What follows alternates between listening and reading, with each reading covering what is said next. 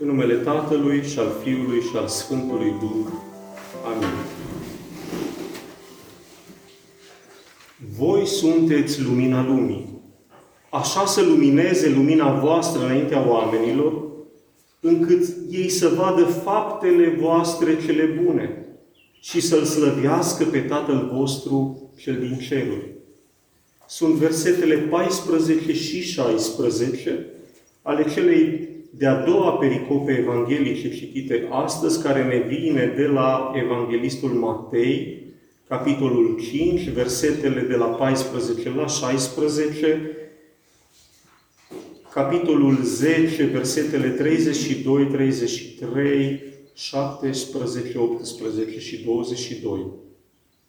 Ne aflăm în a doua duminică după Rusalii, când tema centrală a zilei este chemarea primilor apostoli.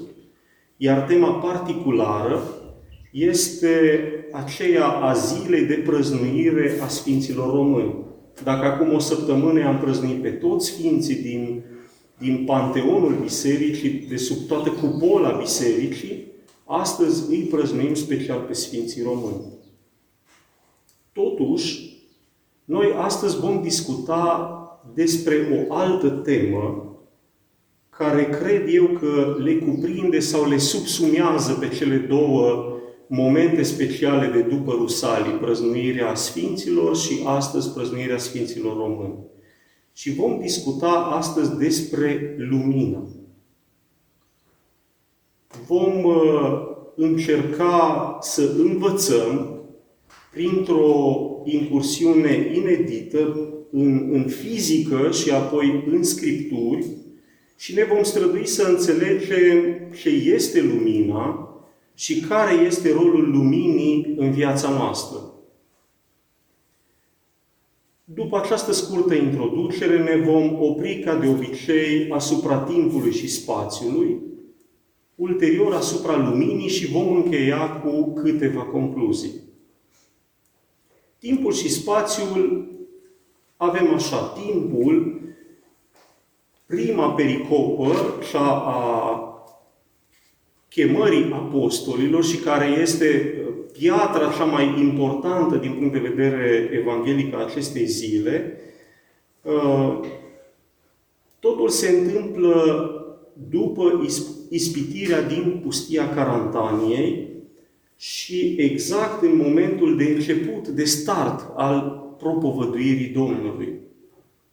Din punct de vedere al spațiului, știm că Domnul imediat după ispitire a ieșit din pustie și merge acasă, în Galileea, prima dată în Nazaret, după care se mută într-o mișcare care va fi decisivă pentru mântuirea noastră în Capernaum, orașul activității sale de om matur și centrul său misional.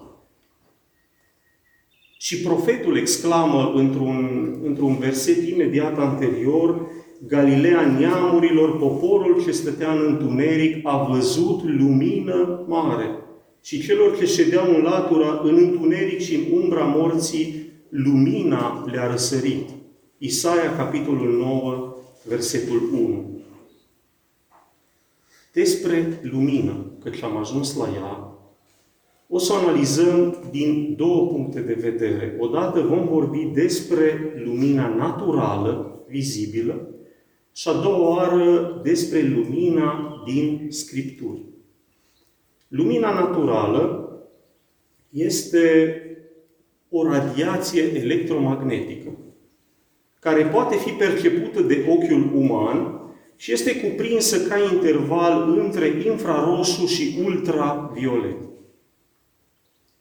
Ca și surse de lumină pe care noi o putem percepe, o să enumerez doar trei dintre ele. Odată avem soarele ca și principală sursă de lumină, după care avem focul și astăzi, de circa, să zicem, 175-200 de ani, avem instalațiile de iluminat electric.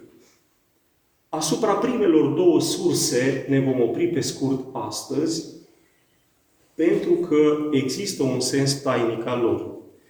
Soarele știm că furnizează lumina solară, dar această lumină solară, dincolo de efectul benefic pe care îl are pentru noi, prin faptul că reușim să vedem ceea ce ne înconjoară, oferă energia pe care o folosesc plantele verzi pentru a crea preponderent zaharuri, în principal amidon, și aceste zaharuri eliberează energie în ființele care mănâncă sau digeră plantele. Ca și o primă observație, acest proces de fotosinteză oferă aproape toată energia folosită de ființele vii. A doua sursă de lumină, focul, o să vă rog să vizualizați torțele antice sau cele de pe scările de piatră ale cetății huniazilor. Sau niște focuri de tabără printre corturi de beduini. Și o să înțelegem cu toții rolul vital pe care l-a avut focul, cel puțin pentru strămoșii și înaintașii noștri. A doua observație, acest proces de ardere este utilizat și în procesul de gătire, care ne oferă și el, la rândul lui, energia zilnică de care avem nevoie. Și au în comun cele două surse, cele două procese, oferindu-ne energie, ele ne oferă, de fapt, viața. Și putem concluziona că lumina, din punct de vedere natural, este generatoare sau chiar egală cu viața biologică. Acum, lumina din Scripturi. Avem în Vechiul Testament nenumărate citate legate de lumină și trimiteri la lumină. Eu m-am oprit asupra 3. Și primul este așa. În mărturisire și mare podoabă te-ai îmbrăcat, tu, cel ce te îmbraci cu lumina precum o mantie.